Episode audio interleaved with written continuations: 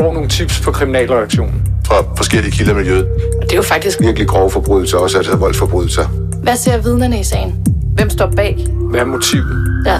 Konflikt imellem Forskellige grupperinger. Drab. Vold. Hævn. Hver uge vender vi aktuelle kriminalsager på Ekstrabladet.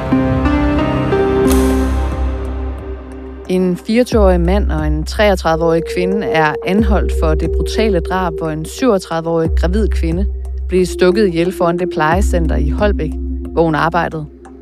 Under grundlovsforhøret kom der blodige detaljer frem. Vi taler om sagen og personerne her i Afhørt. Jeg hedder Linette Krøger Jespersen, og min medvært i denne uge er Amelie Eriksen, øh, fordi at øh, Christian Kornø ikke har mulighed for at være her. Og Amalie, jeg har jo også selv dækket den her sag, så måske vil det være oplagt, at du egentlig tager den herfra. Det kan jeg i hvert fald. Og med os til at fortælle om sagen har vi også vores øh, kollega øh, Mette Flækner. Men inden da, så lad os lige starte med at skitsere sagen. Torsdag den 3. november, kort efter kl. 23, havde den 37-årige plejehjemsansatte kvinde fået fri fra aftenvagt. Hun og andre kollegaer var øh, på vej fra plejehjemmet, og hun var ved at forlade stedet ud til sin lille blå bil. Hvad skete der så, Mette Flækner? Hun øh, har næppe sat sig ind i sin øh, bil, før at hun bliver overfaldet af en mand.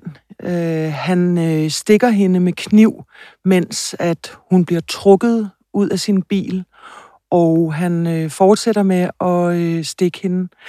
Der er en kollega, som er ganske tæt på det her, og som prøver at forhindre det, og er også tæt på gerningsmanden, men øh, kan ikke gøre noget, og løber tilbage til plejehjemmet og kalder på hjælp og slår alarm til politiet. Og politiet er fremme på stedet omkring 5 minutter efter og forsøger øh, førstehjælp på kvinden. Hun bliver bragt ind til sygehuset i Holbæk, som ligger kun øh, 1,7 km fra gerningsstedet, og der bliver hun erklæret død kort før midnat. Ved vi, om der var andre til stede, da det her drab skete? Politiet har fortalt, at øh, der er flere, øh, der bliver set nogle yngre mænd tæt ved gerningsstedet om, øh, omkring tidspunktet for drabet.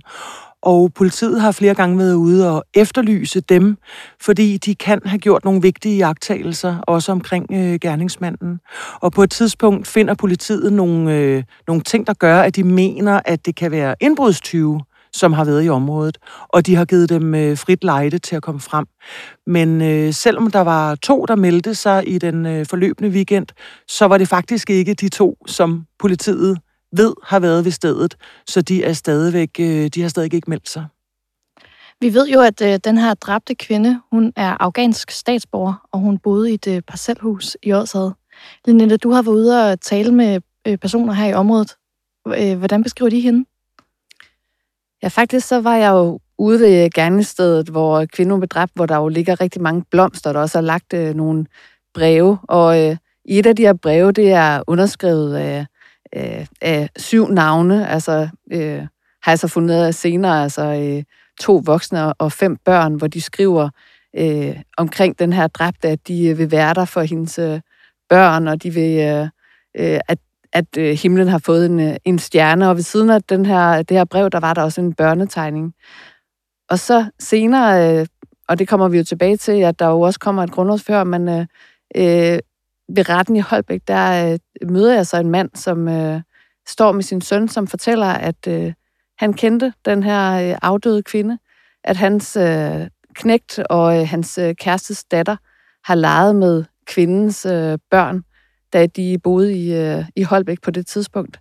Og han beskriver den her kvinde som øh, enormt øh, snakkesalig, altså som Mette siger, så var hun afghansk øh, statsborger, men hun øh, talte altså øh, flydende dansk og øh, var meget øh, øh, sød og hjælpsom, og øh, de her børn, de fandt så virkelig hinanden altså som, øh, som bedste venner. Og han fortalte, at øh, de blandt andet skulle have haft øh, besøg af de her børn øh, om fredagen, altså dagen efter drabet. Og han siger jo, at da han hørte omkring det her drab, altså der stod de ude i køkkenet, og, og at han rystede og stod sammen med sin kæreste og, og rystede og kunne slet ikke forstå, at det her, det var, det var sket. Altså på det her tidspunkt, der vidste han jo egentlig ikke 100% at det var hende, men han kunne ligesom se den her blå bil, og han vidste jo godt, at øh, hun var gravid, og, øh, og han kendte hendes alder, så derfor så øh, tænkte han ligesom, at det her, det må, måtte være hende. Nu nåede du lige at komme ind på det lige før. Der har jo netop været øh, holdt et grundlovsforhør, fordi politiet anholdt øh, nogle dage efter drabet en øh, 24-årig mand tidligt om morgenen, og senere også en 33-årig kvinde, som du faktisk har talt med, Linette. Men inden vi lige kommer til det, hvad ved vi så om, om den 24-årige mand, der, der blev anholdt som den første? Vi ved, at han øh, bliver anholdt øh, mandag morgen, og øh, anholdelsen sker ved øh, Center Sandholm i øh, Allerød, som er et øh, modtagercenter fra, øh, for nye asylansøgere. Jeg talte med hans forsvarsadvokat øh, efter anholdelsen, efter grundlovsforhøret, og øh, han siger, eller han kunne oplyse, at øh, den 24-årige er en forholdsvis øh, nytilkommen øh, afghansk statsborger, og øh, han er øh, asylansøger og øh, i øvrigt øh, analfabet, og at han var meget rystet over at være blevet anklaget i den her sag. Øhm, vi ved fra politiet, det har de oplyst i forbindelse med anholdelsen, at der er en relation mellem den 24-årige mand og den dræbte kvinde. Men øh, præcis hvad den går på, det ved vi ikke. Nej, og, og morgenen efter den her 24-årige mand bliver anholdt, så bliver den her 33-årige kvinde også anholdt, og de bliver fremstillet sammen i øh, grundlovsforhør, som du var til, øh, Linette. Hvad skete der der? Ja, fordi jeg var, jeg var jo på vej til Holbæk for at øh, tage til grundlovsforhøret med manden, og så to timer før grundlovsforhøret, så kommer den her melding fra politiet om, at de altså også har anholdt en kvinde, som vil blive øh, fremstillet sammen med øh, den øh, 24-årige mand. Og hun kommer ind i øh, grundlovsføret iklædt sådan en øh, hvid DNA-dragt, som øh, dækker både hendes øh, fødder og hendes hænder. Altså tydeligvis for at øh, beskytte nogle, øh, nogle biologiske spor på hende. Så hun er tydeligvis ikke nået at blive øh, undersøgt endnu på det her tidspunkt. Og hvad, hvad er det konkret, øh, de her to personer bliver sigtet for? De bliver begge to sigtet for øh, drab på den 37-årige kvinde. Men det fremgår af sigtelsen, at politiet det mener, at det er den 24-årige mand, som har begået selve drabet. Han har givet den her gravide kvinde adskillige knivstik i øh, kroppen, på arme og ben, og så har hun altså også fået skåret halsen over. Men ifølge sigtelsen, så har øh, kvinden øh, anstiftet det her drab ved at have planlagt det i tiden op til drabet, blandt andet via beskeder på den her krypterede beskedtjeneste WhatsApp. Og hvordan er det, de her to sigtede, de forholder sig? de forholder sig øh, begge to, øh, altså de, de nægter sig begge to skyldige i, øh, i sikkelsen. De nægter altså drab. Men hvad de har forklaret, det ved vi faktisk ikke, fordi at øh, dommeren valgte at lukke dørene til grundlovsføret. Det fremgik dog, at den 24-årige mand, han ikke havde tænkt sig at afgive forklaring i øh, grundlovsføret. Ifølge hans forsvar, så mente han, at han havde sagt det, der skulle siges til politiet, og han ikke øh, agtede at sige mere i grundlovsføret. Og nu talte du jo netop om den her kvinde, der øh, kom ind iført øh, hvid DNA-dragt, men øh, du mødte hende jo faktisk øh, dagen for enden. Ja, jeg var taget øh, ud til øh, et sted, hvor jeg havde øh, fået information om, at jeg øh, muligvis kunne støde på den her kvinde, som vi havde informationer om, havde en øh, vis relation til øh, den dræbte kvinde. Og øh, jeg mødte hende ganske rigtigt på, øh, på gaden, og gik hen til hende og spurgte, om... Øh, om hun kendte den her kvinde, og det bekræftede hun. Der var nogle sprogvanskeligheder. Altså, øh, de er jo begge to øh, afghanske statsborgere, de her personer, som er sigtet for øh, drabet. Men hun forstod mig dog så godt, at hun bekræftede, at hun kendte kvinden. Øhm, men derudover så sagde hun, at hun ikke talte med journalister, så hun var lidt tilbageholdende med at snakke med mig. Hvorfor men, tror du? På det her tidspunkt, der øh, havde jeg jo ikke nogen anelse om, at hun skulle øh, blive anholdt øh, dagen efter. Øh, jeg tænkte måske, at det var både fordi, at hun var øh, øh, usikker i forhold til, øh, til sproget, øh, men jo også, at det måske kan være lidt øh, grænseoverskridende, plus jeg skulle tale med en øh, journalist. Men jeg spurgte hende, om øh, jeg måtte øh, få hendes nummer, om det eventuelt kunne øh, lade sig gøre, at jeg kunne tale med hende med en tolk dagen efter og hun øh, lod mig sådan affotografere sit øh, telefonnummer, og så spurgte jeg, om jeg kunne øh, komme hen til hende øh, dagen efter, og så sagde hun, at øh, det havde hun ikke tid til, fordi hun skulle tale med kommunen og med politiet. Hun sagde også enkelte andre ting til mig, men det kan jeg simpelthen ikke sige her, fordi at øh, både hun og øh, den mandlige sigtede er beskyttet af et navneforbud. det her med, at, at vi som journalister på kriminalredaktionen er ude og prøve at, at tale med folk, som kender dem, som er involveret i kriminalsager. Det kan være ofre, det kan være gerningsmænd. Det er jo noget, som vi øh, egentlig øh, tit prøver øh, i al øh, respekt for de mennesker, øh, vi omgiver os med, men i forsøget på at finde ud af, om der er nogen, som mener, at der kan være et budskab, der skal frem, som godt vil fortælle om nogle af de her personer, der indgår i de frygtelige sager. Men, men det er jo helt usædvanligt, det Linette så oplever, at hun taler med kvinden, og et halvt døgns tid senere, så bliver hun faktisk øh, anholdt for drab. Ja, Linette, nu sagde du lige, at øh, noget af det her, som du talte med kvinden om, det kan du ikke komme nærmere ind på. Men kvinden, hun er øh, sigtet for ligesom at, at planlægge det her drab. Ved vi noget om, om motivet? Politiet de har jo sagt, at de arbejder med flere konkrete motiver, men de vil ikke sige præcis, hvad det er for et motiv, de øh, arbejder med. Det er jo, øh, altså, det er jo også meget klassisk i, øh, i sådan en sag, hvor at øh, de er på det indledende stadie, at de øh, ikke vil øh, fortælle offentligheden, hvad det er, de mener, der er baggrunden for, øh, for i det her tilfælde sådan et drab. Øh, der har været rigtig mange spekulationer, og øh, det kommer nok af, at øh, den dræbte kvinde var afghansk øh, statsborger, hun var gravid. Øh, de to, der bliver anholdt, er afghanske statsborgere, så folk begynder meget hurtigt, det kan vi jo også mærke på de reaktioner, vi får fra læserne, at øh, folk tænker, at det er deres drab. Men det har vi ikke nogen information om. I starten af efterforskningen, der øh, sagde efterforskningslederen på et forholdsvis hurtigt tidspunkt, at de mente, at øh, gerningsmanden var gået målrettet efter den 37-årige kvinde. Altså, at det ikke de mente ikke, det var sådan en tilfældig person, der lige kom forbi, og så overfaldt et andet menneske, at, øh, at, at gerningsmanden virkelig var ude efter den specifikke kvinde. Og det byggede de jo blandt andet på, at øh, der også var andre personer til stede, som han jo ikke gjorde noget ved. Ikke? Der var flere, der fik fri omkring plejecentret også på det tidspunkt, så øh, det var i hvert fald det, de byggede det på i, øh, i starten af efterforskningen. Men det jeg tænker jo på, Kim Løvqvist, efterforskningslederen, han øh, siger, at der er de her to vidner, som har været meget, meget tæt på gerningsstedet, som må have set noget af det, der er sket, og muligvis har været der i indbrudsøje med. Men det, at de ikke er mødt frem endnu, altså de ikke har meldt sig til politiet, altså hvad, hvordan læser du det? Det undrer også mig. Mm. Altså, det, det undrer også mig, og, og det eneste, altså det, der undrer mig, det er jo, at de har fået frit lejde, så hvis de var ude på øh, indbrud, så, øh, øh, så ved de, at de har fået frit lejde, men, men det kan jo også være, at de er øh, nervøse for, øh, for et eller andet andet, vi ikke ved. Øh, det er jo ikke, fordi der overhovedet er nogen mistanke om, at de har noget at gøre med drabet. Det er bare det her med, kom nu frem, øh, og, øh, og fortæl os, hvad I har set.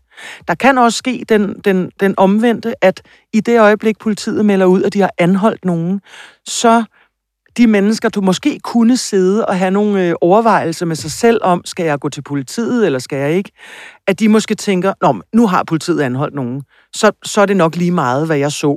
Og i øvrigt så jeg ikke særlig meget. Og der må man jo bare sige også, at øh, uanset anholdelse eller hvad, på det her tidlige stadie, så er det jo ret vigtigt, at sådan nogle personer, der har været meget tæt på gerningsstedet på drabstidspunktet, melder sig til politiet. Der er altså tale om et særdeles bestialsk drab, og der er der helt sikkert en masse tråde, politiet stadig skal redde ud. Og som sagt, er der to mennesker, der er anholdt, og de nægter sig skyldige.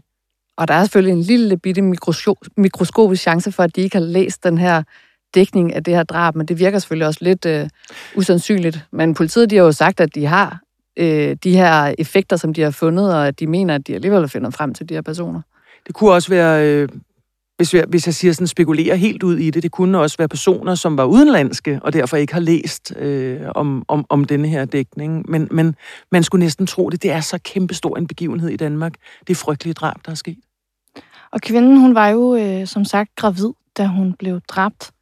Mette, hvad skete der med, med det her ufødte barn?